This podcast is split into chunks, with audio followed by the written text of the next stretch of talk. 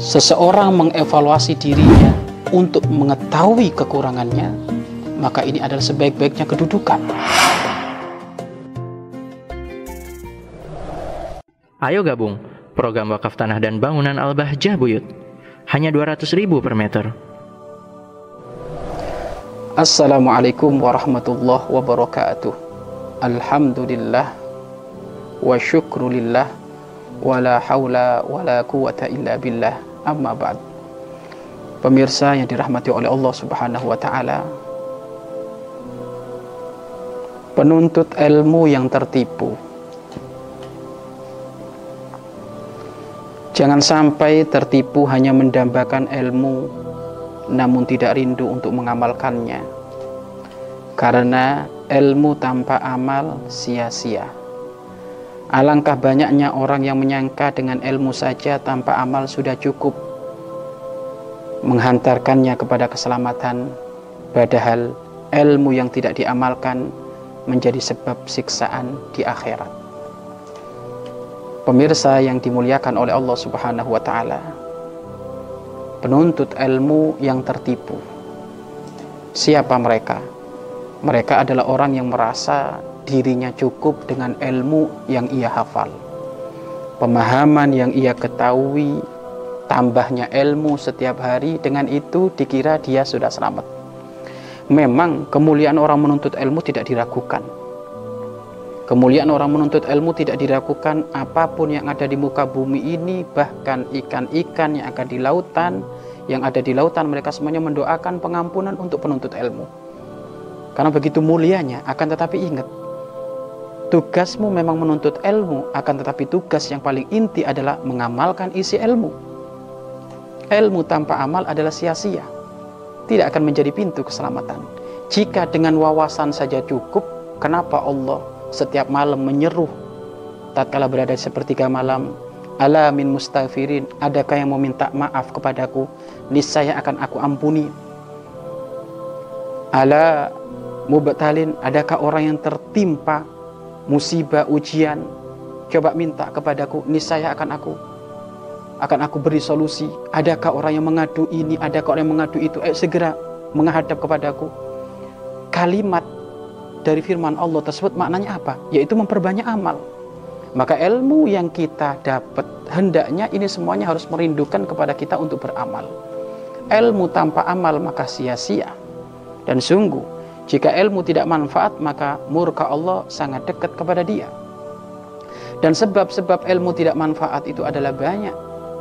Sebab-sebab ilmu tidak manfaat itu adalah banyak di antaranya adalah ia tidak berusaha untuk mengamalkan ilmunya dikit demi sedikit. Memang kalau kita mengamalkan ilmu seperti yang diajarkan oleh Rasulullah 100% agak berat. Akan tetapi setidaknya kita berusaha. Mungkin mula-mula 10%, 20% hingga sampai nanti 100%.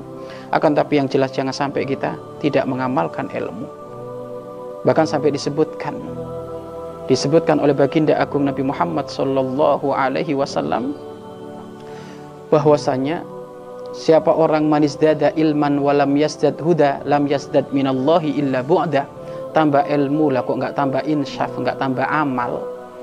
Maka orang yang seperti itu bukanlah orang yang dekat kepada Allah melainkan dirinya jauh dari Allah Subhanahu wa taala. Ilmu yang dikaji setiap hari, tapi suruh nambah sujud angel suruh nambah baca Al-Quran angin, suruh bangun malam angin, suruh sholat berjamaah angin, setiap hari diskusi ilmu terus, ilmu apa yang nggak dikuasain? Alfia Ibnu Malik, ilmu mantek, tafsir Al-Quran, balaghah, waduh ini di otaknya sudah penuh. Akan tapi itu semuanya tidak merindukan dirinya untuk beramal, maka ini musibah ini. Musibah. Bisa jadi dia terbuai dengan kalimat, eh nuntut ilmu itu sudah pahalanya gede, jadi nggak perlu beramal. Wah ini tertipu ini. Dan memang kata Imam Ghazali rahimallahu taala banyak orang-orang tertipu di dalam urusan kebaikan merasa dirinya ahli surga, sudah hebat tak taunya ahli neraka. Ya antaranya ini. Penuntut ilmu nambah ilmu terus tapi nggak mudah mengamalkan. Ingat loh, tambah ilmu nggak tambah insyaf nggak tambah amal berarti dia bukan semakin dekat kepada Allah melainkan bukda jauh dari Allah Subhanahu wa taala. Pemirsa yang dirahmati oleh Allah Subhanahu wa taala. Berapa kali kita sehari mengaji?